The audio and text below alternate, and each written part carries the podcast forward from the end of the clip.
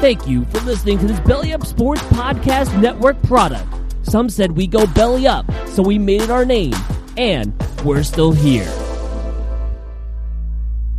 Mom deserves the best, and there's no better place to shop for Mother's Day than Whole Foods Market. They're your destination for unbeatable savings, from premium gifts to show-stopping flowers and irresistible desserts. Start by saving 33% with Prime on all body care and candles. Then get a 15-stem bunch of tulips for just $9.99 each with Prime. Round out Mom's menu with festive rosé, irresistible berry chantilly cake, and more special treats. Come celebrate Mother's Day at Whole Foods Market. Another day is here, and you're ready for it. What to wear? Check. Breakfast, lunch, and dinner? Check. Planning for what's next and how to save for it? That's where Bank of America can help. For your financial to-dos, Bank of America has experts ready to help get you closer to your goals. Get started at one of our local financial centers or 24-7 in our mobile banking app. Find a location near you at bankofamerica.com slash talk to us. What would you like the power to do? Mobile banking requires downloading the app and is only available for select devices. Message and data rates may apply. Bank of America and a member FDIC. You're listening to Theater In College Hoops. I'm Subi. Alongside me is Taylor Damel and the Shark. We're brought to you by Dash Radio and the Barn Burner Podcast Network. Go subscribe on whichever device you use. I actually heard Charles Abouo, former small forward for BYU, subscribe, so you should as well. You know, Jimmer Fredette gets all the highlights, and for obvious reasons, I, I totally understand that. Even Brandon Davies got a little shine because he fucked, but at the end of the day, Charles Abouo gets lost in the shuffle, and he shouldn't because he started all 35 games as a senior. He set the BYU records for most career wins and consecutive games played. And here's here's the cherry on top. Never missed a game in his whole college career. I don't think I've ever added as much detail to one of these little stupid guess who subscribes. Uh, but when I looked him up, I was shocked at the amount of contributions he's had for that school, and he just gets overlooked. So, Charles Abouo, hug for you. Check out the website at thebarnburner.com. That's the dash barnburner.com. And make sure to follow us on Twitter at CBB Theater. You should also follow me at Subi232 to find out where the feet is. And make sure to follow Taylor at Taylor Damel and the shark at the underscore shark underscore BB. Let's open the curtains.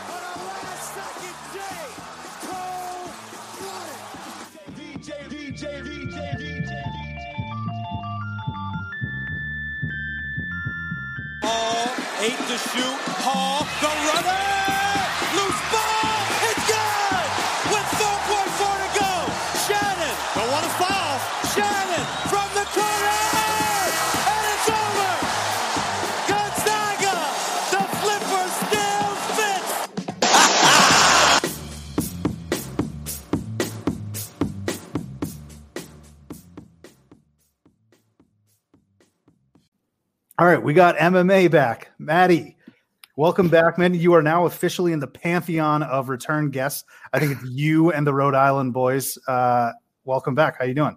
oh yeah, thank you. It's an honor. Um, you know, doing as well as I can, I guess. But um, here in uh, month two without sports, but yeah, excited to talk some uh, top fifty programs of all time.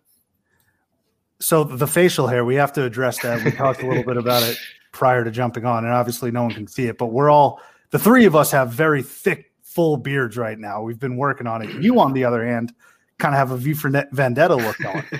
yeah. So unfortunately, uh, when I try to grow an actual beard, nothing really happens. A lot of patches.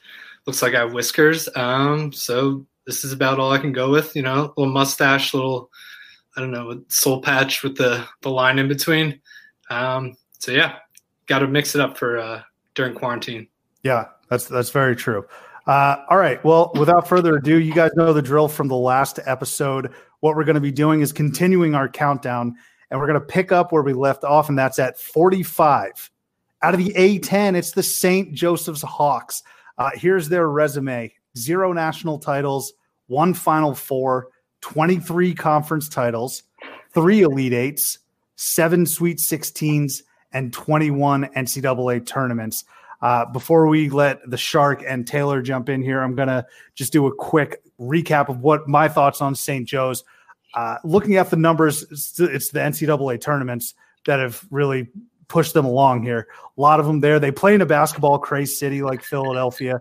They had one of the greatest regular season basketball teams uh, ever in with that Jameer Nelson, Delonte West team.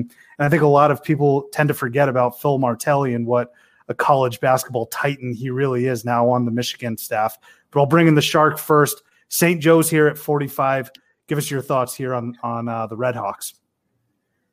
Yeah, if I'm going to be totally honest with you, when I when I did my my big board here, I didn't love St. Joe's in this spot. I think it's a little high for them. If I'm going to Mel Kiper this a little bit, um, they they are when you think completely devoted to basketball. You know that much. When you look at their resume, they're solid. You know across the board, they have 21 NCAA tournament appearances. You think back to that 04 team, and they've been pretty consistent across each decade uh, with appearances in literally every every decade dating back to the 50s at this point. So that's impressive, uh, but really nothing really pushes them over over the edge for me here. They do have they're they're close. If you're a Creighton fan, uh, Creighton's close with them. Even if you're a Tennessee fan like me, I'm wondering how the hell this didn't happen. But ultimately, it's going to come down to tournament performances and. St. Joe's being that mid-major school with three Elite Eights, seven Sweet 16s, that's impressive enough to me. And if I can have one positive memory from this team, it is vividly remembering that 04 Elite Eight game against Oklahoma State and John Lucas. I watched that, I believe, with you, Subi, in the ESPN zone in Times Square. Wow. I mean, we got to bring that ESPN. that's a throwback. Back. Yeah, that's that a is a throwback. I watched it right there. It was a phenomenal game. Um, so that I mean, top 50 basketball memory for me right there. That's enough for me to at least justify this, but I do think it's a little high. And I think Taylor is going to explain to us why St. Joe's is a popular pick. So it's a little bit uh, like another team we'll discuss and another uh, Ivy League team we've previously discussed. Um, you know they have they are part of the Big Five there in Philadelphia, so that has some kind of cachet to it. But you know, they have had a number of NBA players even since that 2014, like DeAndre Bembry, uh, Langston Galloway. And although we don't necessarily take NBA uh, talent into uh, account for our list here, they have had a number of uh, talented players that have come through there uh, in every decade.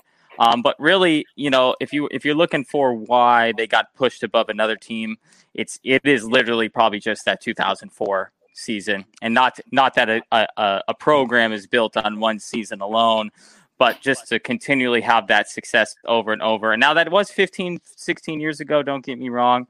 Um, and actually, if you were to ask me before we looked all this up, what happened, like how far did that team go? I would have told you it was the Final Four, but it, but it was not. It was the Elite Eight that year, even though they had one of the all-time great regular seasons. Uh, the, the, number of tournament appearances is uh, well above average as well.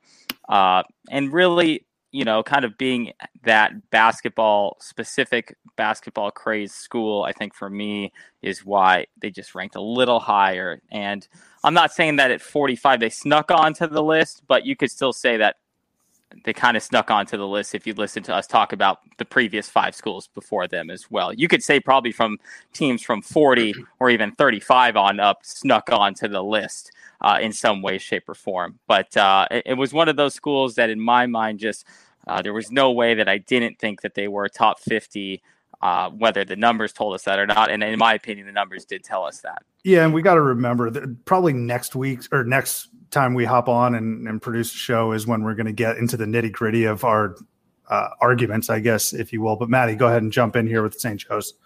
Yeah, I know uh, Shark touched on it. Um, that loss in 04 to Oklahoma State is one of the most vivid college basketball memories I have growing up. Um, yeah, I remember being devastated. I was really pulling for St. Joe's. Um, I don't know for some reason I always hated UConn. I think they ended up winning that year. So being from Jersey, um, but yeah, I mean, I think you've all touched on it um, with that one team really being the reason for their ranking. I will also say Phil Martelli, you know, 23 years there, he only made the tournament nine times, which I mean, I guess that's solid, but um, you know, that's just another, you know, talk about really building a program, being there for 23 years, being pretty consistent, and you know, you did see a little drop off this year um, with the coaching change.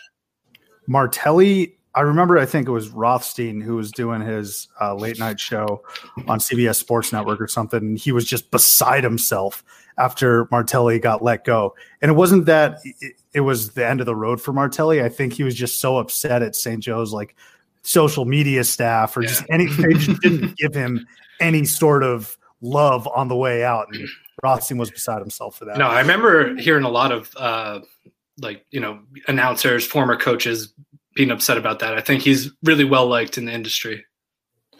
So Matt, you uh, you know when we sent you these are these are the schools that we're going to do for the five this week. Yeah, and you heard the ones last week. Was there mm-hmm. any takeaway where you had were like, what the hell are these guys thinking? Why did they put this school uh, this low at this point, or why wasn't any of the schools that we excluded not included? Yeah, I mean, so when you first sent me the list, having not seen anything before, I was kind of shocked that those were the five teams. And I, I don't really know what I was expecting, maybe more big conferences, but um, digging into it, it makes sense. I mean, you know, St. Joe's does have the 60s success. I think some of the other teams we're going to touch on have some success in like the 70s, 80s, maybe a little before our time. But um, yeah, at first I was really surprised, but then once I started digging into these five teams, it kind of made sense, especially with uh, conference regular season as well. We can't forget about about our boy Dr. Jack Ramsay, also uh, St. Joe's as well. Uh, Is he really? Dr. Jack was old as fuck when we were in like like seventh grade. He played he played there and coached there before he went to the NBA. So uh, again, if we're since this list isn't like an all time great, that's an all time great uh, coach and a pretty good player as well. Also, he was from Drexel, the Drexel area of Pennsylvania, so right there in town too. So uh, Philadelphia through and through that guy. But you know, he's considered what a top ten coach in NBA history. Uh, he was a, a, a, good college coach as well and a good player, and so that's their their history extends that far back because he played there in the 40s, coached there in the 50s and 60s, uh, and led them to that Final Four in the 60s. And so again, long time of success, not a ton of success, uh, yeah, in the in the most recent years. But if you extrapolate this out over the entirety of college basketball, that's why I think that, I think this is another key point that we probably considered at the time, but uh, that was a while ago, and we're, we're uh, it's been a minute. But St. Joe's, it's a private university. And when you look at how many wins they have in college basketball history, they rank in the top 50. They rank number 43. And they're surrounded by a whole bunch of big public universities, big basketball schools that have multiple sports. And then you have St. Joe's in Philly uh, that just has one real sport that is hanging. It's got more wins than, wins than Iowa. It's got more right there with Tennessee. So the fact that they can put themselves up in that category – deserves a lot of credit and is definitely something that, you know, I guess pushed them into this top 50. I would hazard the theater goer listening to this right now, though, to find or think up a better venue and just surroundings for watching a Sweet 16 high level back and forth basketball game than when you're in eighth grade with your boys on a basketball trip in the ESPN zone, probably eating some overpriced shitty chicken nuggets, something like that and you're just going crazy, right? So that was that was an experience, and I am not ashamed to admit that that might have propelled them from like 47 to 45. that one little memory. Eighth grade, eighth grade was like the perfect time when we probably all thought the ESPN zone was like the coolest place yeah. in the world too. Before we just uh, oh, discovered like the oh actual cool places in the world, like that's like oh my god, we got to go to ESPN zone on this trip. Incredible. Dude, the yeah. ESPN zone was an arc was just a sports arcade. It had like you go to a regular arcade and you start doing Pop-A-Shot, but that's all you spend your time with. The ESPN zone though had everything. I got yeah. pretty drunk at the Disneyland ESPN zone one time. That's my ESPN zone memory. Is, is, that right there? And that's all I got from ESPN zone. So. That was a bad that was a bad ESPN zone. Didn't we watch Celtics Magic way back in 08 there too? Pistons. Am I off? Pistons. That's why I keep you around right there. That's right. Yeah, I, I feel did- like I feel like the Disneyland ESPN zone had like four TVs total. I was kind of taken aback by what I expected. Yeah, bad zone. And realistically, when you really boil down an ESPN zone to the to the uh I guess the what it is in its essence, it's just a Dave and Buster's, but with a different name. Yeah. Yeah. I mean, wasn't it like the prequel to David Buster's? It- I don't know. Dave, Dave Buster's yeah. Still very much could have just been around and then once Yeah, and just like only in the Midwest or something. Yeah, or I don't know. That's why it it's completely the- catered to the to the sports fan, wasn't it? And I'm pretty sure like the sports reporters aired every Sunday. At, I think they did. Yeah. like, Say, John you know, Saunders. yeah, The only thing that ESPN Zone has going for it over other sports bars is that the employees probably know all the ch- at least what ESPN is as a channel, and as we've discussed ad nauseum on this program before, is that sports bar employees don't have any idea what Oh. channels are for any sport. So th- I would imagine ESPN Zone employees are just melted into their brain. Yeah. Okay, thirty four and uh, thirty five. That's ESPN and ESPN two, and at least so they're the- st- at least they're on those channels the whole time. an adult Chuck E. Cheese is the Yeah. great way to describe that place. yeah. I mean, it's it's probably a prerequisite, Taylor. And I think actually now that I harken back on it, I've been to the Baltimore ESPN zone. You know, I kind of feel like one of those guys that's just gone around to every single baseball stadium in America. Like I feel like I've gone up and down the East Coast ESPN zone. I think I've been trying to do that with Yeah. I've been trying to do that with Buffalo Wild Wings, but I mean obviously bigger chain. The Cleveland Buffalo Wild Wings still stands out to me. Just phenomenal location. I know I bring this up all the time on this show, but I can't say enough about that Cleveland Buffalo Wild Wings. if you could and we'll get to get back to the list but shark if you could pop a squat on a bar stool and watch any sporting event would it be at an airport chili's or would it be at a b-dubs I'd probably take the B Dubs in the Houston airport combined two right there. I, you know the one. I, were you there on that one bachelor party on the way back? i wasn't but When, uh, I- i've when heard took the- majestic things we took the Stephen F. Uh, Austin football helmet down, and we were doing uh, Oklahoma drills in the terminal. Oh yeah, good this has times. gone completely out of hand but real quick before we get to uh, number 44 best player for st joe's jameer nelson I think we're all in agreement there. What he did in college and obviously having a very lengthy career in the NBA. And then fan favorite, Delonte West. Uh, a- anyone else that we can think of for, for St. Joe's? Those two guys were pretty much, you know, Who was the shooter? Yeah. Who was the shooter that they had on that team? Oh, Oh, um, Carroll, right? yeah, Pat Patty- Carroll. uh, Pat Carroll. Pat Carroll. Pat, Pat Carroll. Carroll. Oh, man. Yeah, Sniper. Good Was pull there, white? Maddie. Good pull. yeah. yeah. Didn't look it up. That's impressive. All right, Jameer, Delonte West, Pat Carroll. Uh, so that is St. Joe's at 45. Coming in at number 44, the Western Kentucky Hilltoppers. And I didn't even uh, say their conference because I, I I can't, I don't know it off the top of my head. But Western Kentucky at 44, zero national titles, one Final Four, 28 conference titles, two Elite Eights, seven Sweet 16s, and 23 NCAA tournaments. Western Kentucky, for my money in this entire list, one through 50, and I said this the second they appeared. I said this might have been the biggest surprise on the entire list for me that they even made it. I had zero inkling or thought that Western Kentucky would be on the list, let alone this high. And when I say this high, I mean in, in air quotes, but even they have a Final Four and a conference and, a, and some conference titles and tournament berths. Uh, th- that carries them as well. Courtney Lee, still a hilarious name to me, uh, and we'll get to him at the end. But uh, he might still be in the league. I'm not sure. But Western Kentucky, outside of, I, I don't have a ton to to really uh, base you know some of my thoughts on, but I, I just didn't think that they were this high. But when you really take a step back and look at the numbers, they could arguably be one of the more underrated programs you can make you can make an argument for. I'll be honest, when I was filling out my board, they weren't even Western Kentucky wasn't even close to my board.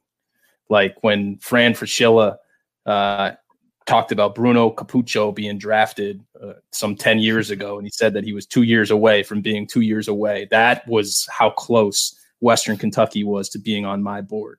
But Taylor was the guy stood on the table for Western Kentucky in our negotiations, like in draft day when Kevin Costner is holding onto the slip of paper that says Devontae Mack, no matter what.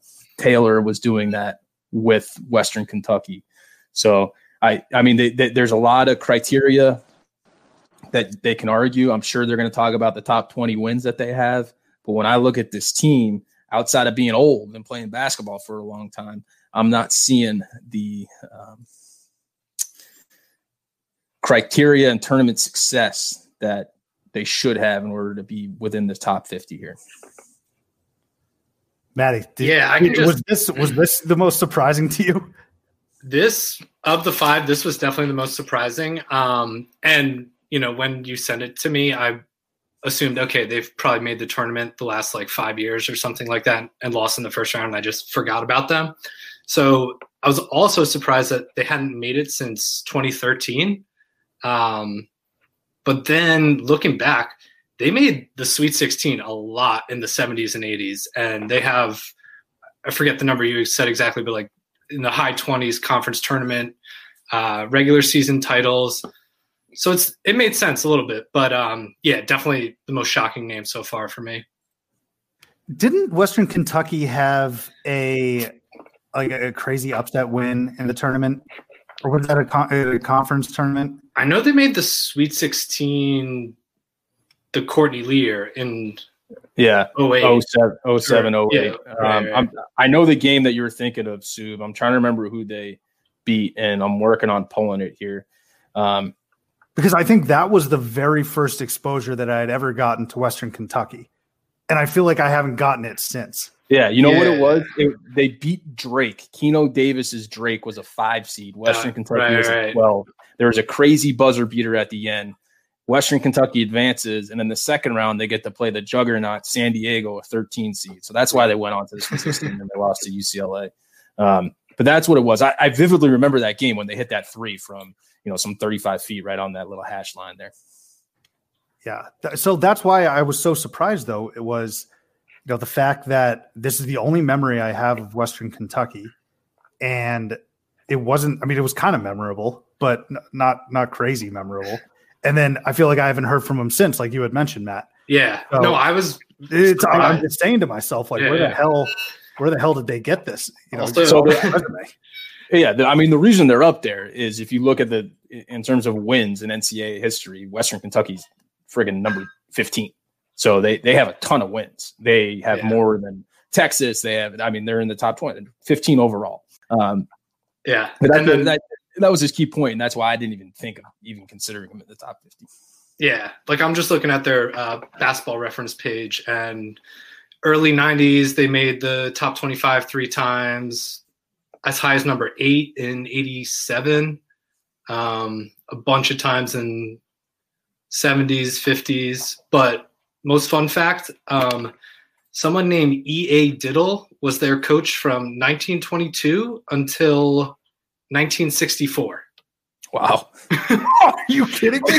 40 Whole years unless they just unless he had a son come in take over halfway through with the same name E. A. Diddle. It's E.A. Diddle. That's how I, that's how I picture him. yeah Oh my gosh. number three in 1949 I cannot Yeah, believe their arena's named after him too. Huh. oh there you go was it Diddle Arena? yeah, EA EA Diddle Arena. The more I mean, th- this is an educational program right now about Yeah. Western Kentucky. I I had zero idea that they were this uh, impressive and that they were this uh, accomplished. It's a Top problem. Fifteen wins thing is Yeah. crazy to me. I told people that you know Western Kentucky is going to surprise people, and then they just lost their mind. gene keady was the coach there for two years Was yeah, really- I'm sure. Yeah. Yeah, 78 to 80 who was the they- huge recruit that they just got this past year? Like he played for them last year. On their current team uh, I feel like he he might have declared, maybe not. hollingsworth is their leading scorer Uh, I'm blanking on freshman jordan rawls no, no, no, no. no. Uh, oh um charles bassey Bassey. yeah Oh, Bassey. yeah. Charles Bassey. That's the one. Um, from nigeria Okay, so because I was I was the one who brought this up. I just want to point this out. Oh, That, I know. Uh, yeah, I know. Uh, top top fifteen in wins, twenty three tournament appearances. But if you look at back at their history in the time that they were good, you know, like the sixties, seventies, whatever, they were kind of like the Gonzaga that we see now, but of that time. They just got they had were good every year. They won their conference every year. They created talent every year, and they just never peaked out. Uh, so if you look back and compare those two, if we look at today's world, you'd say, well, yeah, Gonzaga should be in the top 50. Well, if Gonzaga is in the top 50, then a team like Western K- Kentucky uh, should also be in the top 50, especially considering the number of wins they have. All done. Very succinct to the point. I kind of feel like James Carville, Will Ferrell going at it in old school right there. That's good banter right there. What did I tell you guys about the Devontae Mack? No matter what, right there. That that the passion that you heard in that little thirty second snippet about standing on the table for him. That is what you get out of this guy. And it was actually kind of moved me a little bit. I actually I was listening. I perched up. It was a good point. I don't know if it's true or not, but I look at the wins and it seems to align. So hey, Western Kentucky, let's live with it. But that's one of those. Teams. I mean, if, you're on the, if you're on the outside looking in, you're, you're gunning for Western Kentucky right now. If you're the Providences, if you're the Oregons, if you're any of those schools, you're you're trying to take down that the hilltop. Oh, wait, hold on. How many more conference titles does Western Kentucky have than Providence? Uh, they have 28 more. So 28 In- more. in- Okay, cool. in- yeah, in- they're good. No, that's what I said. Yeah. Uh, we we'll see if we can go a show this entire offseason without mentioning Providence's complete lack of conference titles, but we're 0 for 2 thus far. Uh, hey, Taylor, since you're the big Hilltopper guy here, Jim McDaniels, you listed as their best player. I can't tell, I can't speak to Jim McDaniels. Uh, and then Courtney Lee, fan favorite. I want to make a quick point about Courtney Lee, though. Courtney Lee missed an easy alley oop layup in the Lakers uh, Magic 09 series. I think it was game two, and they could have split it home. Yeah. Probably weren't winning that series anyway, but who knows? But Courtney Lee, remember that. Uh, Jim McDaniels, though, I don't know who that is. Uh, several time All American. You don't know it's several time All American Jim McDaniels? Now, what is it? How do you define several? Like more than one. All right. Uh, yeah, he was an All American in 70, uh, excuse me, three in 69, 70, and 71. So, not a lot of schools I bet you can find with a three time All American. Good little resume. So, Western Kentucky at 45. Coming in at 43, it's the BYU Cougars. Zero national titles, zero Final Fours, 27 conference titles, three Elite Eights, seven Sweet 16s, and 29 NCAA tournament appearances. This, not that shocking to me. BYU, this is an interesting team here. They have a lot of solid names. You know, I, I was I got kind of tired of looking at the exact numbers and what we weighted at and whatnot, but they have a lot of really solid names. And I had mentioned Abouo uh, at the beginning of the program, probably butchering his name, even though it's only five letters. Uh, and then you know th- they have the, the names with the conference titles and the tourney berths. No Final Fours, which is still kind of surprising for a team like BYU if you just think about their history. But when I talk names, I'm talking Jimmer. He carries majority of the weight. But let's also not forget Dave Rose. Dave Rose might have been on two of the most exciting teams in NCAA history. He was the coach of BYU up until a few years ago, but he was also on that Phi Slamma Jamma Houston team. So I was really attracted to the names here. BYU at 43, very interesting. Shark. Yeah, I mean, this is they've they've been producing for decades at this point, and they have all these tournament appearances to back it up. Sub, you led the show with Charles Abouo. I'm thinking Rafael Araujo. So give me another center with a name with a lot of tough to pronounce, with a lot of R's and O's and O's and U's in there that would struggle on a toddler to say that. But anyways, back to the point here. They have nearly 30 tournament appearances. You look at great alumni like Danny Ainge playing there as well. This school churns them out. They just have not gotten over that hurdle without a Final Four appearance. They don't have that.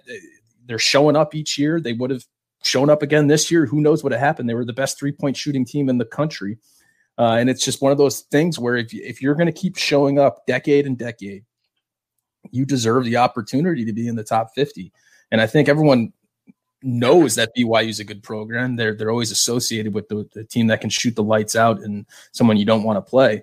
Uh, with the with the most glaring memory being Jim Fredette's team, and that team probably should have kept going, but they fell short against Florida in that one matchup, and sucks. Yoeli Childs, real quick before we bring Matt in here. Yoeli Childs is a impact player for BYU this year. They could have made a run if the brackets uh, kind of broke their way. Matt, what do you think about BYU? Yeah, um, I think this team is actually really appropriately ranked. Um, pretty much for all the reasons you guys have touched on. Great players, Jimmer, Danny Ainge, um, a lot of tournament appearances, a lot of conference titles. Although I'd like to see how many of those were in the WAC when it was, you know, not as good. Um, but not that much NCAA tournament success. They just had the one year in '81 where they went to the Elite Eight, and then Sweet 16 with Jimmer. Um, but other than that, I think everything in the last 30 years has been first or second round exit.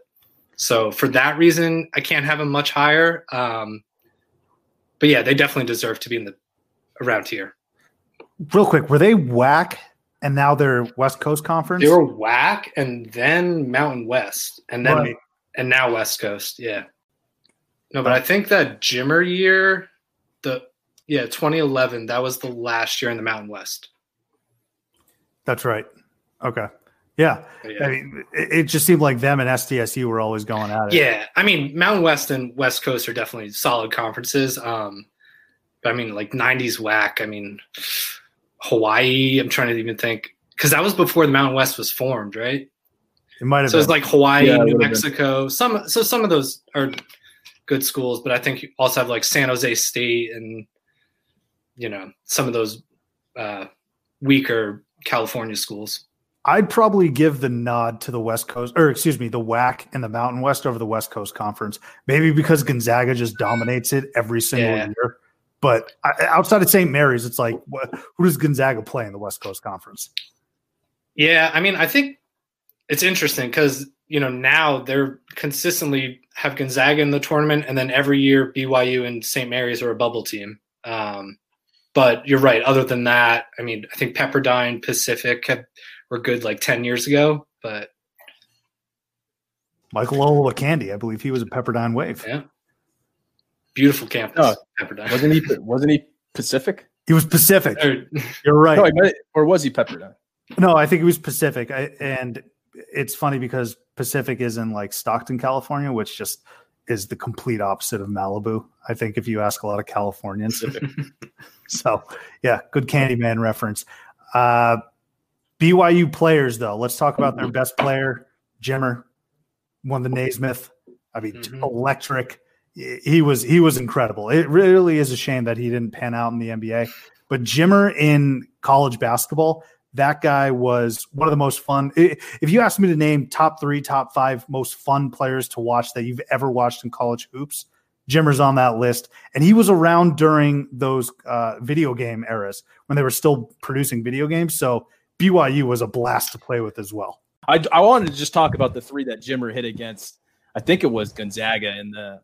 I don't know if it was in the tournament or not. It, it was like from 50 feet out. He just pulled up critical three of the game, drilled it. yeah. One of the one of the more memorable players that you wanted to try He to. was copy. definitely he was early on in that uh, you know Steph Curry pulling up from pretty much half kind of court, you know definitely started that point. trend. Although he would have been, I mean, he was right around the same. Yeah. era. I mean, he- like I feel like he was like Steph was just starting at the Warriors when he was Yeah. at BYU. But That's Steph right. wasn't shooting from half court then. Steph was copying Jimmer. Yeah, maybe. Yeah, Now Trae Young's doing it. exactly. Uh, and then when we look at fan favorite, Jimmer, you can make an argument Jimmer is also the fan favorite, but Danny Ainge, I mean, Danny Ainge's athletic achievements include uh, uh, an All American in baseball, basketball. I might be missing something as what else. That's why it pisses me off so much when people look at uh, like who MJ went up against in the 80s and the 90s, and they're like, oh, he's a plumber. Like, no, Danny Ainge is actually fucking incredible. Uh, but Danny Ainge is a fan favorite. Maybe uh, Brandon Davies. Just to No, get some I mean, Arujo, you got to put Arujo right there. The guy was a lottery pick. yeah, for the He was Raptors. like he was like a Omar Samhan type. Was Rafael Arujo? I'm I can't even say it right now, but Arujo. I thought BYU was going to be higher than this, and I would echo uh, Matt's thoughts that uh, they're probably appropriately ranked. Think you just think of them as a better basketball school than maybe where their ranking would be, but there's nothing. They just don't have the tournament success to push themselves any higher than this. That's the thing. That's why I was so confused about looking at them and saying zero Final Fours. I figured they'd maybe have just one. It's not easy to just rack up a million Final Fours, but I just think when you when you think BYU, uh, you think that they have been doing well for decades now. Figured they would have cracked through at one point. Yeah, they couldn't get one in like 1940 when like everyone was getting one. You just show up and play one tournament, you get a Final Four. And when, for the record, we do look into each one of those, but BYU didn't even get one of those. Was John Smith? When did the Mormon religion start? Was John Smith like even alive in 1940? This is a this is a you know like had they even come west at that point? That might be a joke, but it's kind of not a joke either. I don't even know you're, where BYU was West, from. You're the West guy. You tell me. Salt Lake City, not West Coast. Okay, Arizona more West Coast than Salt Lake City. Mesa has a lot of Mormons. That's true. I just sold a house by the temple thing's beautiful, by the way. So maybe just from that alone, I would move them up. Just simply how beautiful the temple is. So uh, too bad Brandon Davies just spat all over it with his carnal desires back in the day. But uh, but no, I, I obviously we have Jimmer, uh, Danny Ainge, and and I just think it's interesting that they just have never made it any further um, than they have, and and they're the type of team though too with the talent that they uh, bring in they're they're always going to be good enough to get there, but they're, they're always going to have a small talent pool simply because of the nature of the their you know religious based university, and so they're just probably not ever going to have the, enough talent to put them over the top. They'll have enough talent to get there, but never to go over the top. I mean, you can put. It's interesting that BYU football is more successful than BYU basketball, considering how many more players you need to field a football team. And it was such a small talent pool, yet the basketball team has never peaked out in any year. Well, I'd also, to, to that point, a lot of mid majors in their region or in their states are the only mid majors that'll dominate. You got Utah State there right now as well. That's that's your team there, Shark. So I mean, the Aggies, the Aggies aren't going away either. So, no. All right. Let's move on. That was BYU at 43. At 42, actually, now that I think about it, the last three St. Joe's, Western Kentucky, and BYU, all mid majors. Now we finally get to a heavy hitter. At 42 out of the Big Ten, it's the Iowa Hawkeyes. Zero national titles, three Final Fours, eight conference titles, four Elite Eights, eight Sweet 16s, and 26 NCAA tournaments. Iowa, for a football school, these guys actually have a very impressive resume. I mean, these guys easily have the most Final Fours here uh, uh, on this list that we're going through today. But great resume for Iowa. Three Final Fours is I wouldn't have expected, and even four Elite Eights. Uh, when there's what they're sorely lacking though is the conference titles with only eight. And I understand that they're playing in a much more difficult conference than these other guys, but uh, single digit conference titles isn't really going to get you too far. And I think it's actually perfect for them at 48. Not enough. Essentially, what that tells me is that there's not enough consistency during the dog days uh, of a season for them to be higher. There needs to be more consistent winning, not just flash in the pan. Uh, I'm going to do well on on the occasions that I do make the NCAA tournament. Uh, but they are dangerous. History shows that they're dangerous come tourney time. But that is Iowa in a nutshell to me. Shark, thoughts on the Hawkeyes here at 42? I think the basketball program emulates a perfect Iowa football Kirk Ferentz offense where it's like Shonn Greene running behind Brandon Scherff and Marshall Yanda for three yards on first, second, and third down. Because their program, when you look at it, like they quantitatively, they they got they fill it out pretty well. They fill out the offense, but it's not there's no pizzazz to it. There's no big play. There's no national title, but they do fill the stat sheet in terms of tournament appearances in a good conference. Uh, certainly, I've never been to a game uh, at at Iowa, but it looks whenever I watch them on TV, they seem to fill it out pretty well in Iowa City. So, and right now, Fran McCaffery definitely has a better turn on that program, and they're going to be a favorite next year with Luka Garza coming back. So there's a one. This program, Iowa, sticks out specifically to me for one reason. And of all the teams we have, literally anywhere on our top 50 list, Iowa is a woulda, coulda, shoulda been more than any other school. They lost in order Ralph Miller, Lute Olson, and George Raveling to Pac 12 schools in back to back to back, like back to back to back hires. All three of those guys led the Pac 12 schools that they went to in, in Arizona, in Oregon State, and in USC to the peak of their program's history, especially Lute Olson and Ralph Miller. Ralph Miller was a, a, savant, an offensive savant. He led those Oregon State teams to the highest scoring teams in the NCAA, similar with Lute Olson, who went to a Final Four at Iowa as well. And uh, you could call, call Iowa's arena uh, Carver Hawkeye Arena, the house that Lute built, obviously being Arizona guy, big Lute Olson fan. But it's crazy to see that. And they even had Steve Alford. They lost Steve yeah, Alford waiting, to New Mexico. yeah, Steve there. Come on. Right. Who then who then went to UC well, Steve Alford's not exactly as good as those. Well, Steve Alford's kind of like George Raveling in this situation. But if those coaches don't leave, I mean, talk about uh yeah, like a woulda, coulda, shoulda of, of what their program really could have been. That's a lot of Hall of Fame, National Coach of the Year guys that left their program kind of at their peak uh, or before their peak and then peaked at other programs. So Iowa, more than any other program, was one where you could go, man, they had a laundry list of Hall of Fame coaches here, but right before they're almost like Xavier in a way. They're like the they're like Xavier from 20 years before Xavier started producing coaches for every every major school.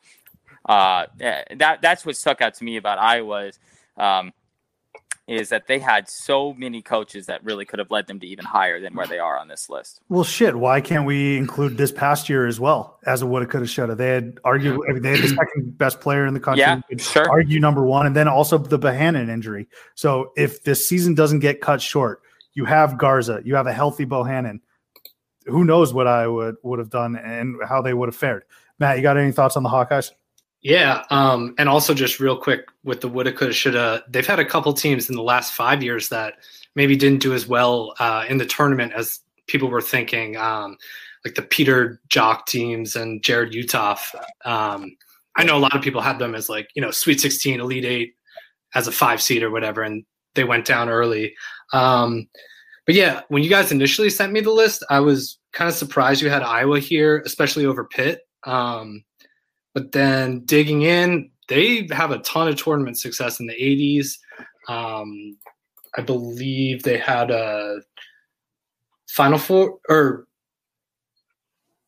no, two, three Sweet 16s and an Elite Eight in the 80s. Um, you know, and for 10 of or seven of those 10 years, they were in the top 10.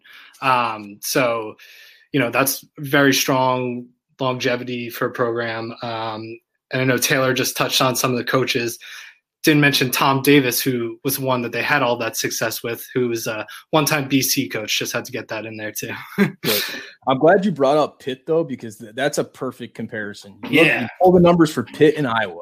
They've made the tournament the exact same amount of times. They've made the same ballpark amount of Sweet 16s and Elite Eights. They've won a similar amount of conference tournaments in Power Five tournament mm-hmm. and conferences. But the only difference and the only reason why Iowa is rated where they are right now versus where Pitt was last couple weeks ago is because of the two more Final Fours that Iowa has had. So that that that that pushes you up. Obviously, we value the Final Fours a lot, but those are two very comparable programs when you look at uh, sustained success yeah. in Power Five conferences. No, without, that's without that's pretty fair. Um, yeah. yeah, I would say on that, like, I think Pitt probably had the stronger well, all right. Even though you, Iowa has made Final Fours, some of those Pitt teams were really, really elite. Oh, no doubt. And, but I will say Iowa's had, you know, 30 years of putting a team in the tournament almost every year, basically, which yeah. there is some value in that too.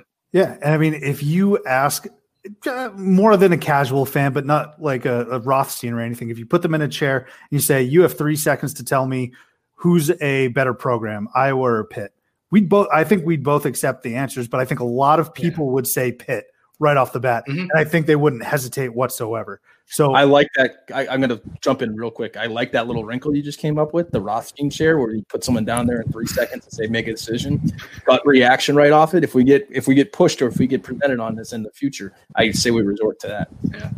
We need to workshop the name for that though. Okay? Yeah, we don't. I don't like the name. Either. Need, an, need an adverb. So to kind of put them where they're at in their ranking as well, there are only five teams in the Big Ten that uh, Iowa does not have a winning record against. Uh, I'm not going to count Maryland in this, considering they've only had nine matchups. But those five teams have yet to appear on our list. So that's kind of a perfect point of where they should be, uh, ahead of some of the other uh, Big Ten teams that we've talked about uh, and and considered, but they're behind the 5 mm-hmm. that you know five that haven't come up yet. So it's almost an ideal ranking. Having not even realized that when we were doing the rankings, it's almost ideal where they fit in here. I also want to give a quick shout out to friend of the program, Brendan O'Rourke, and this is how we atone for the Providence slander. You cannot mention Iowa basketball without mentioning their upset or th- them being on the bad end of an upset uh, against Northwestern State in 2006. Little nugget for Matt and Taylor here. When we were growing up, obviously you fill out brackets with your friends. Brendan O'Rourke was the only one that chose this 14 over 3 Northwestern State over Iowa. And I believe there was some fadeaway in the corner by some dude with a huge afro, and he sunk it, and Iowa lost. So that's me atoning for our, our discussion about Providence, but cannot cannot go without mentioning. And then if we talk players for Iowa, Ronnie Lester, best player. I think Luka Garza is now in that list, right? Yeah, I think you got to put Garza. Yeah, I think, I think yeah, we might have to amend this. Oh, yeah. I think that's completely applicable. Although Ron, yeah, Ronnie Lester, yeah, I don't know. But Ronnie Lester Right. it was pretty good. But yeah, go ahead. And by the way, with Garza, assuming he's coming back next year, they're a favorite to win the national title in 2021. So I agree. this could they could skyrocket up this thing. That's very true. I mean, movers and shakers, Iowa is definitely someone to keep an eye on.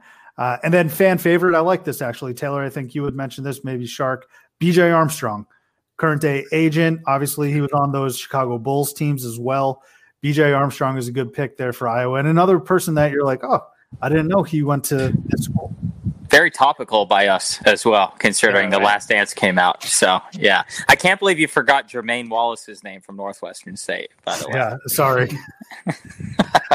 No, Uh, BJ is a great one, and uh, I'll give one more. Uh, Roy Devyn Marble from a couple years ago. Yeah, agreed. That was a concern. I believe Yeah. that I, I believe that I was the one that chose the favorite player for this school, and that was definitely one that was con- that I considered. Yeah. Actually, there were really kind of a lot because if you look at Iowa, you look that none of them peaked really as high as Luka Garza has or did, or however you want to phrase that.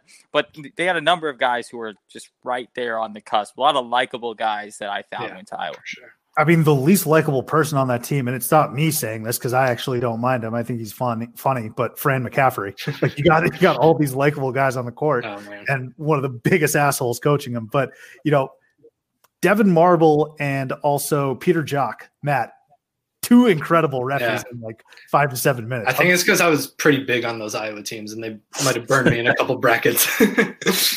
Actually, that's that's a great point. I feel like Iowa, similar to Iowa State, have burned me in brackets many times before. I don't want to bring up being burned by Iowa State too close Yeah, to the shark, but but it's got to be something about the corn, I guess. yeah. All right, uh, let's round it out today. Then at forty-one, we're getting academic on you. It's UPenn Quakers. Zero national titles, one Final Four, 39 conference titles, three Elite Eights, five Sweet 16s, and 24 NCAA tournament appa- appearances. And now, as I'm looking at this, you know, I think I didn't take enough time maybe to just take a step back and look at the list holistically. But looking at this and prepping, I actually had a right mind to put Iowa over UPenn. Just like change it up on you guys real quick because Iowa has more Final Fours. They're in a tougher conference. They have more Elite Eights, more Sweet 16s, and more tournament berths. So, I mean, we might have just been tired here. I know this is a big one with Taylor for the Palestra. Uh, and obviously, UPenn does bury Iowa here in conference titles. But for me, this this might have been a one where I kind of kind of spank myself, give myself a little punishment because I think Iowa might have a uh, a better resume. Taylor, I'll let you jump in to defend your Quakers, but at the end of the day, you know we might have leaned towards the academics over the blue collar guys, and I'm afraid that makes us an elitist program. Well, I would say that Penn, being the 20th winningest basketball program in the history of college basketball, should put them up there, as well as being a part of the Big Five, as we previously discussed.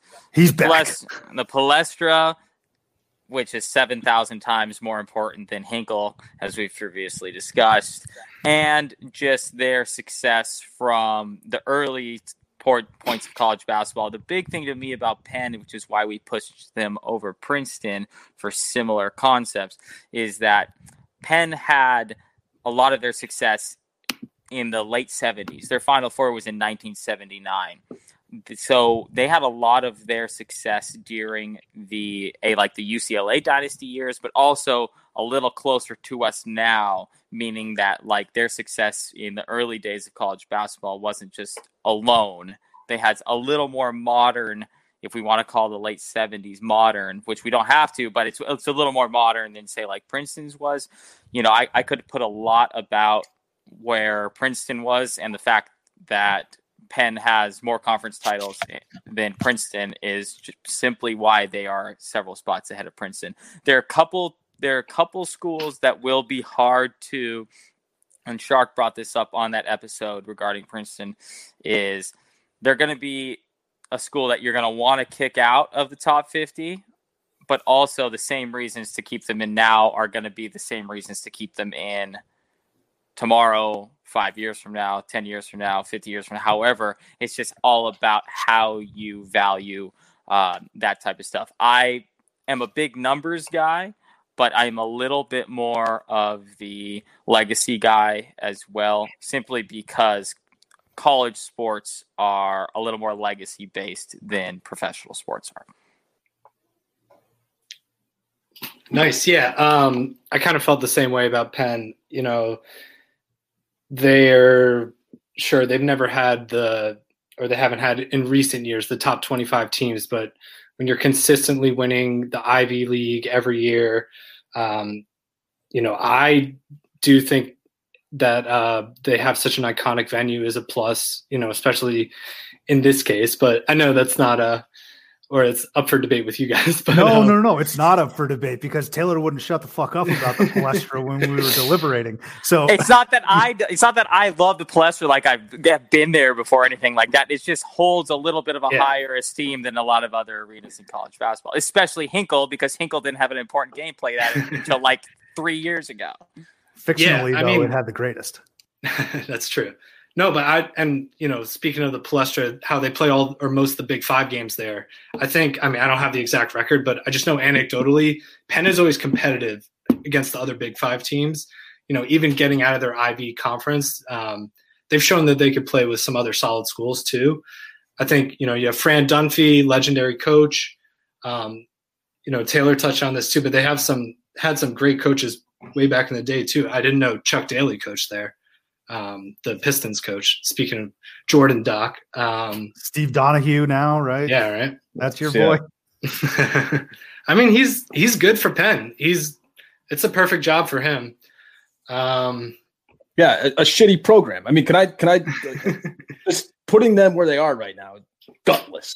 I know I say gutless a lot, and I use it in every other context, but putting them this high is absolutely gutless. What are we doing right here? Putting them there because they played Magic Johnson in the finals like 40 years ago and haven't done anything outside of that. I mean, look at the numbers that, that they have. They automatically qualify out in a conference where like three teams are competitive each year, eh, one of which we already threw in this top 50. And then they they they don't do anything once they get to the tournament. And we're, we're putting them in there because they're arena. So this is this is my point and the the history and all that. It's like nominating like Pudge Rodriguez on the back end of his career, just giving him an all star nod because he's Pudge Rodriguez. That's what I feel like we're doing right here. This is the Pudge Rodriguez all star game pick for the manifesto, and it shouldn't be happening. I, there's no way Penn or Princeton is a better program than, um, let's say, Texas Tech or Providence or now, hang on, hang on. You said last episode, just because Providence doesn't have that that, any conference tournament win, they can't make this list. Little reminder that Penn has 30, 39 more conference titles than uh, than uh, Providence does. It's like the oldest school in the country. They they're playing like like Ben Franklin went there. He got their last one was two years ago.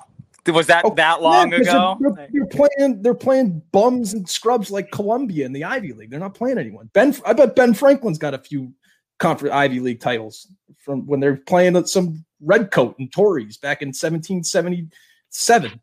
Probably got one then. Ben Franklin has is a contributor to one of the greatest wins of all time. That's all we need to know. All right. I am the self-proclaimed Ben Franklin of the barn burner as well. So why? because What's I the criteria I, there. Oh, because I came up with the idea for the I spawned an idea that became the barn burner. When you think way back when, uh, we don't have to talk about it in this platform, but they, they know they know that. They know so that. Shark, would you have uh, Penn or St. Joe's above Penn? Two Philly mid majors. Yes, I would have St. Joe's above Penn. I mean, yeah, this was this was heavily debated, and it was it really did come down to era versus. I mean, it was the same argument actually, Yeah. just we're arguing different sides. It was era bad, and uh, history, legacy, era, stadium good. Well, it's the argument is this, okay, and it's gonna you could apply this across the board. We'll have this discussion about teams like UCLA way higher on this list and stuff. Is history either matters or it doesn't? Wh- wh- Where do you want to draw the line of when the teams that you liked started to be good, or the teams that like?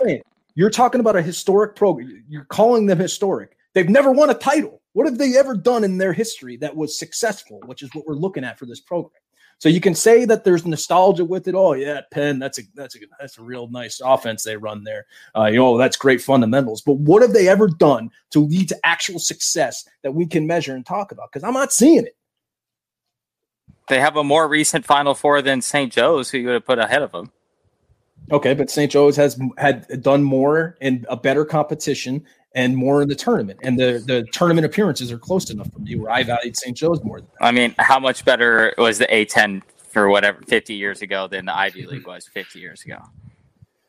Well, then the, it goes to the point of why most of St. Joe's tournaments are uh, success in the tournament is more recent. Well, So- The hell, when the hell was Penn made anything? In Penn the- was in the tournament year before last.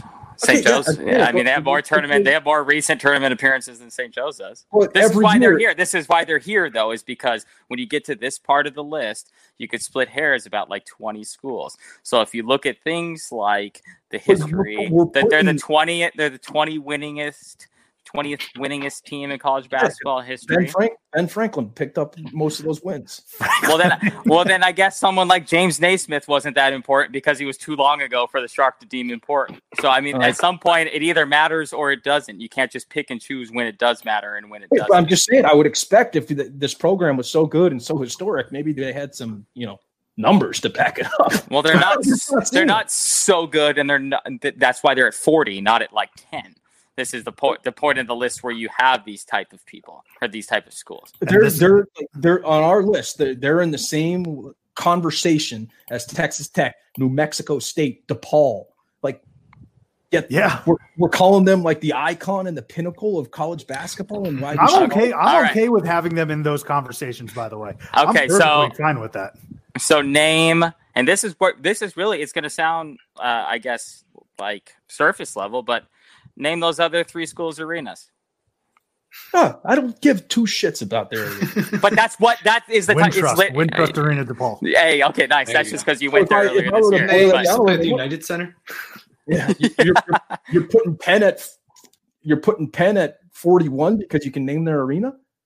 Well, like Matt said, that's where they played a lot of the Big Five matchups, and and still Yeah. do, and that's an important uh, subsegment of college basketball. I'll Not say to me. two. I'll say two things for Penn supporting them. Uh, one Say more.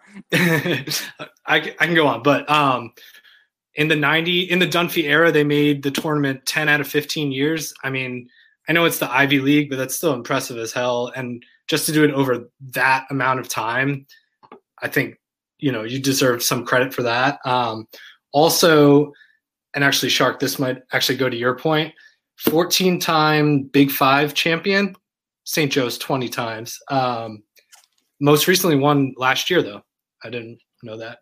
Penn. I think Matt, to your first point though, uh, and especially because the Ivy doesn't have a conference tournament, right? It, it's just like it, it- what is the best Until regular until season, like right? I last think year, now yeah. they Yeah. just started with Yeah. a Yeah, four they seed. just so 10 out of Yeah. 15 10 out of 15 it just goes to show that they dominated the Yeah, like, and I mean, the that's course of the like- I mean, that's so many different generations of players, if you will, or you know four year cycles of players. Whatever. I, I, I like. But this is this is a great taste into what we're about to get into next episode because this is the true nitty gritty. There's a lot of disagreements here, and this is where we spent majority of our time really just hashing it out. So, UPenn at 41, best player Ron Haigler, and a fan favorite Tony Price. If we recap again at 45, it was St. Joe's at 44, Western Kentucky at 43, BYU 42, Iowa, and at 41, the UPenn Quakers. Uh, let us take a quick break, get a message from our guy Zach of the Barn Burner Podcast Network, and we'll be back to round it out. All right, let's finish this up now uh, with Where Am I? and Hugs. I actually have a Where Am I for you guys. Uh, so Jake- before you do that, just Yeah. coming out of that break while we were on the break there, I went and uh, pulled who founded Penn. It was Ben Franklin. So can I get a little credit for tying that up right there on the fly? I mean, that's- 1749, Ben Franklin founds the university. You know how many? You know we did that though, didn't we? But he no, I mean that's he could have been print. He could have he could have done any of those schools. But yeah, uh, Ben Franklin. no, he couldn't have. You to you know, you want to know how many he'd be rolling over in his grave right now if he were to find out that his beloved university has only made the NCAA tournament 24 times in its career, one less than New Mexico State. I mean, Hey. come on. New Mexico State was another like Western Kentucky type of consideration for this list. Now, I will say this: of any f- five of our subsegments we're doing this in, this was probably like the most. And I think Matt said this. This is was kind of like the most random of the five you would look at and be like, Yeah. really, why were these five schools in here? But when you look at it and you're like, oh wow, these schools did have a lot more wins specifically, more than probably you know any other thing to debate than we would have imagined. Uh, to to think that Western Kentucky and Penn are what 25 spots ahead of Iowa in terms of overall wins, is that right, Shark? Something like that, because Iowa's at 40. I I think you said it earlier, like 44 or something like that you wouldn't you wouldn't have thought about that when you looked at this list. So I think this five we had here was probably our most quote unquote random of any five that we'll go through on any episode. And if we're Sorry. talking Ben, if we're talking Ben Franklin playing basketball, I mean, who can who can forget the Sixers alternate alternate logo from a couple of years ago? Maybe it's still recent. Just a terrible logo of Ben Franklin just running a fast break. It looks like terrible. All right. I'm sorry about doing that. Let's No, do a what are we apologizing for? You want to do a segment? We'll do a segment. Where am I? Where am I? Where am I? Uh, Jake Voskuhl. You guys remember Jake Voskuhl from UConn? How could I forget? Had hair like a '90s like pop, you know, pop pop punk type band leader right there. Mark McGrath type hair. Jake Voskuhl, big man from UConn, who did win a national title in '99. He's originally from Tulsa, uh, and he moved to Texas. So I don't know how the fuck he went to UConn. Although it is, I mean, Storrs is essentially farmland too, so maybe there's some similarities.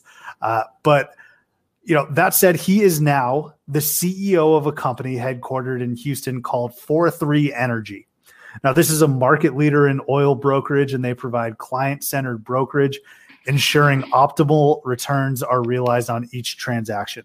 I'll tell you what, if you want to get into the oil business, Houston, Texas, not a terrible place to do it. So Jake Voskuhl, CEO. What is Terrible. the- Terrible Who- time to do. yeah, who's who determines that they're a market leader though? Voskuhl.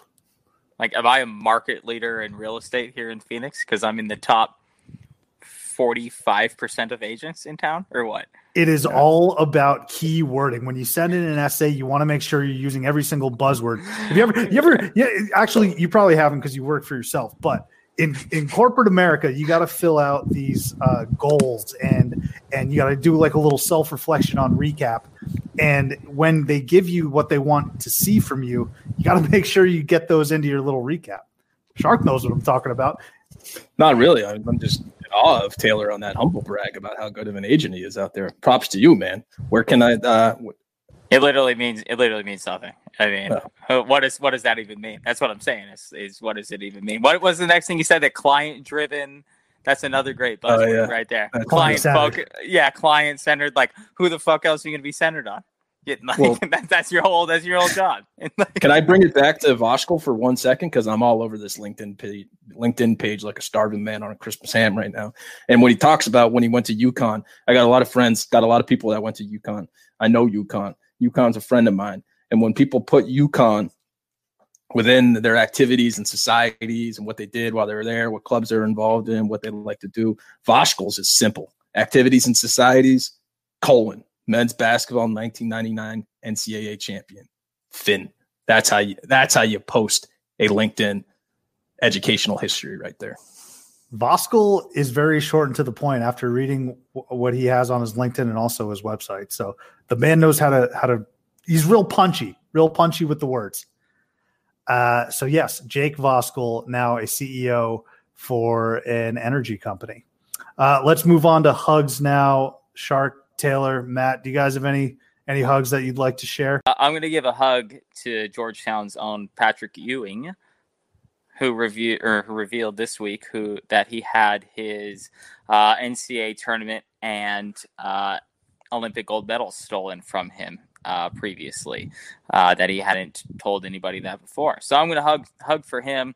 Uh, he was able to get his gold medals replaced by his boy, our boy, uh, Phoenix's boy, Jerry Colangelo, but uh, I don't think he was ever able to recover any kind of uh, national championship ring. So, uh, hug for Patrick Ewing for for that. Shark, you got a hug? My hug's Danny Manning. Um, in the middle of this quarantine right now, there's no better feeling than to be told you don't have to work anymore, and we're going to pay you an exorbitant amount of money to not work. I'm over here grinding my balls off trying to keep the lights on, and Danny Manning's just getting at, getting axed and getting a buyout that'll let him live for years. So, and Wake's probably pretty excited about that too because Forbes is a good coach coming from East Tennessee. But yeah, that's my hug. I know Wake's excited for it because we do have friends there, and I think the first text at like six or seven a.m. that they sent to their group chat was, "He's gone." So yeah, I, I mean, and I'll give even more credit to Danny Manning because he got that extension after going to a play-in game. I mean, that's it. He didn't even win the play-in game. I don't think. He just went there. How about Wake having probably the worst introduction video in today's world of 2020 of any coach in the history. Way, like spike, spike the water or something like that. He was just standing in the middle of their practice facility with a mask on, and mm-hmm. then like their AD comes on with a mask on and starts shouting out like the compliance committee and the compensation committee and like shit like that. It was, you know, Theater. sometimes That's- sometimes less is more. Sometimes you just make a statement and you know, don't force something if it doesn't feel right. Maddie, you got any hugs before uh, we round it out here? Yeah, I'll uh, I'll give a hug to Isiah Thomas, who still doesn't know why he didn't make the dream team. Um, no, I, I, mean, I thought that was just one of the best scenes where he's like, "I fit yeah. the criteria to be selected, but I was not." um, but yeah, maybe you should have shook Michael uh, Jordan's hand the previous episode. Yeah, great meme, and I appreciate yeah. him for the meme. That show is so memeable. Oh, it's, it's perfect. The it's Jordan perfect. with the glasses, like yes. I don't have a gambling problem. the security guard, that oh, yeah. completely, yeah, who mimicked Jordan, amazing stuff. Uh, I will end it with my hug for the Pitt basketball coaching staff, along with the football coach Pat Narduzzi and the professional teams in Pittsburgh. Jeff Capel and Lance White, uh, the women's coach, donated a combined 500k to the university's nationally renowned Center for Vaccine Research which is working on a vaccine for the coronavirus. So, hug to Pitt basketball uh, for doing that. They have completely removed themselves from the shitty Kevin Stallings era, which was just yeah. miserable, morose, and depressing. So, hug to Pitt basketball. Uh, and thank you all for listening. We will be back here next time on Theater In College Hoops uh, for what do we got next? 40 through 35, right, boys? That's it. Yeah, yes, sir. Wonderful. And thank you, Matt, for joining, man. Always a pleasure. Appreciate you hopping back on. Yeah, thanks again. Um, no, yeah, definitely always a pleasure. All right. We'll see you next time here on Theater In College Hoops.